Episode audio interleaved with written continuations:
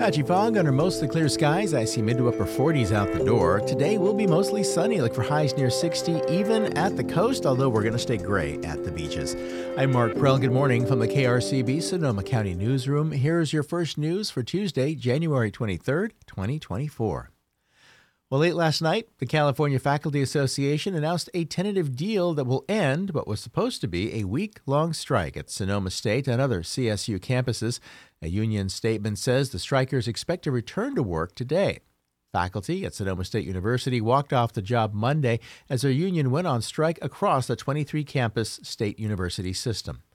KRCB's Noah Abrams spoke with those on the picket line and a few supporters at the Rohnert Park campus. Classrooms sit quiet, but the professors are speaking loudly as Sonoma State faculty and maintenance workers take to the picket lines on the first day of spring instruction at the 5,800 student campus.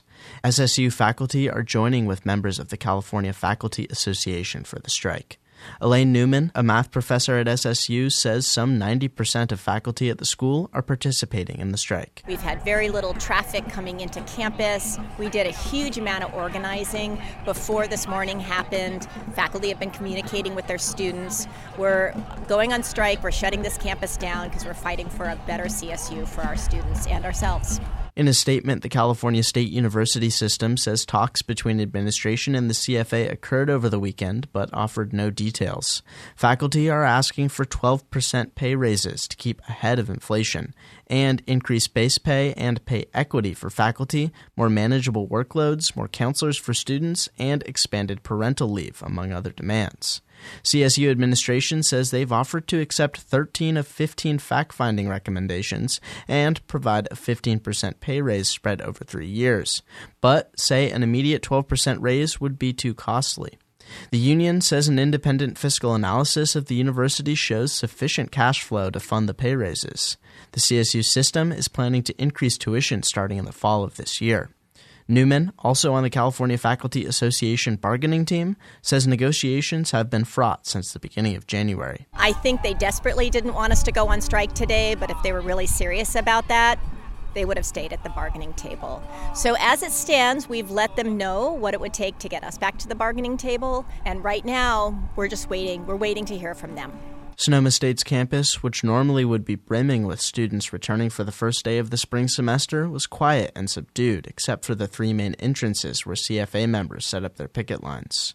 Students, for the most part, kept away by the strike and the occasional burst of rain. Junior transfer students Mace and Molly say they and the students they've spoken with are supportive of striking faculty. I've seen like the work that my professors were putting in and here at least I feel that they've really gone like above and beyond to you know support me as a student. So I'll want to do anything I can to like support them. I agree. I feel the same way. Teachers really deserve better pay. One picketing faculty member pushed back on the idea that professors are selfishly striking and lamented the walkout, but says it seems to be the only way to his mind that public educators get their needs met. Martha Byrne, a math professor at Sonoma State, says she's been forced to move herself and her children into a two bedroom home shared with three other roommates just to make ends meet. We're really struggling, and I don't want to have to leave California. I don't want to have to leave the CSU. I love my students and what I do but the situation's getting pretty untenable, which is why we're out here. Newman says the strike is about fighting for a better CSU for students and staff. Budgeting is a moral decision on behalf of the chancellor and the board of trustees. We want them to spend money on direct instruction, that means faculty salaries. We want them to put reasonable caps on our course sizes. We want them to hire more mental health counselors for our students. Well, the CSU has agreed a new contract with the university system's maintenance employees represented by the Teamsters 2010 union. Teamsters 2010 members are joining the picket lines with Sonoma State faculty. The CSU wide strike is scheduled to end on Friday, January 26th. Noah Abrams, KRCB, Sonoma County News. Thank you, Noah. The union says now that the tentative agreement has been reached, CFA members will, quote, have an opportunity to ratify the contract in the coming weeks, end quote. You're listening to Sonoma County First News.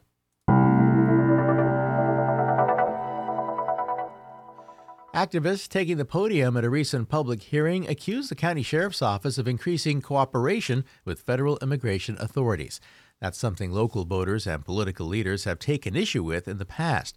But as KRCB's Mark Albert reports, the Sonoma County Sheriff's Office says that just isn't so. At a goal setting session January 9th, activists from North Bay Organizing urged county supervisors to take action. They say the sheriff's office has increased its cooperation with Immigration and Customs Enforcement, an agency also known by the acronym ICE. But reached by phone Friday, Sheriff's Office spokesman Rob Dillion disputes the accusations. That is not correct. We have always followed uh, the guidelines of SB 54 and continue to do so. That's a statewide law limiting local cooperation with ICE with exclusions for violent offenders. Asked directly how he thought activists had arrived at that conclusion, did they make it up? Dillion declined to speculate. Um, no, I'm sure that um, they feel that their justification is is righteous. However, um, since 2021, we've seen a reduction in the number of responses that we've provided to ICE. The issue may lie in how statistics are interpreted. According to Dillion, of nearly 15,000 people booked into custody last year, ICE requested notification uh, 492 times, and we provided 72 responses. So we actually didn't respond to 420 of ICE requests in that. That works out to about 14.5% of the time. In 2019, prior to COVID, Dillion says ICE asked for information about 596 people in custody out of more than 20,200 being booked. The office also complied 72 times. The raw number is the same, supporting the argument that cooperation hasn't increased. However, the proportion works out to 12%, something supporting the contentions by activists. Dillion says the agency is following policy. When we receive these requests, there are some that we eh, can adhere to, and there are others that we don't. Um, when we choose not to, for for whatever legal reason, um, both the attorney of the incarcerated person and the incarcerated person are notified that we did not respond. Um, so, you know, it's it's. I, I'm not sure why the feeling is is that we're providing more cooperation with ICE than we have previously, but it's not correct. Mark Albert, KRCB, Sonoma County News. Thank you, Mark. Petaluma may soon be asking its development averse residents to move the city's urban growth boundary. City officials have eyed four different sites on the city's periphery, totaling 330 acres for possible annexation. But only one of them, an area surrounding the city's future Petaluma North Smart Station, is garnering much support. An amendment mentioned by officials would enable annexation of areas within a half mile of a rail transit center for transit oriented development. That's currently just 1,500 feet. If approved, the radius from the planned station would extend to nearly the intersection of Corona and Ely Roads. The city may also consider allowing denser development near train stations higher than the current limit of 30 units per acre. Only one other site, near the intersection of Frates Road and Lakeville Highway, has limited support for possible inclusion. Petaluma's urban growth boundary, mirroring the city's half century old green belt, expires at the end of next year unless it's renewed. Petaluma officials say they are hoping to place a measure on November's ballot, though its scope remains to be determined. Now, this. This new year, LifeKit wants to help you succeed because everyone needs a little help being human. It can seem so overwhelming. You're not alone. Who can I commit to being? If you want to do something, then just do it.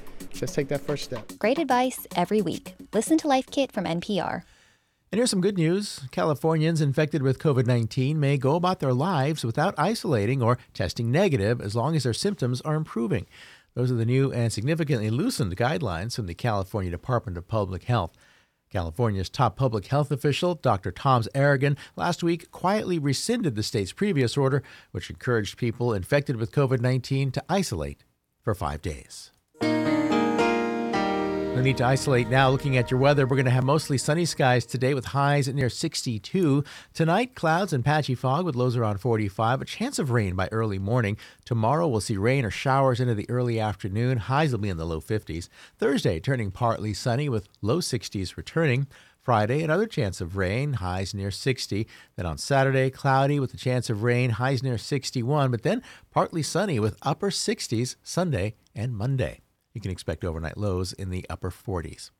For today, we'll stay gray at the coast. Some west northwest winds will be 10 to 15 miles per hour at the beaches. Bodega Bay reaching 59 later. Healdsburg and Forestville climb to 62. Then we have Cloverdale, Windsor, Graton, and Guerneville at 61.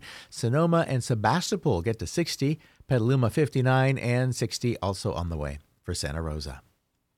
Well, thanks for starting your day with us. We are your local member supported public radio newsroom. You can become a member at krcb.org, and that's where you'll also find more local reporting plus any updates to the stories you just heard. And join us for Morning Edition and All Things Considered for more North Bay news coverage weekday mornings and afternoons on KRCB 104.9. From Sonoma County's NPR station, I'm Mark Prell.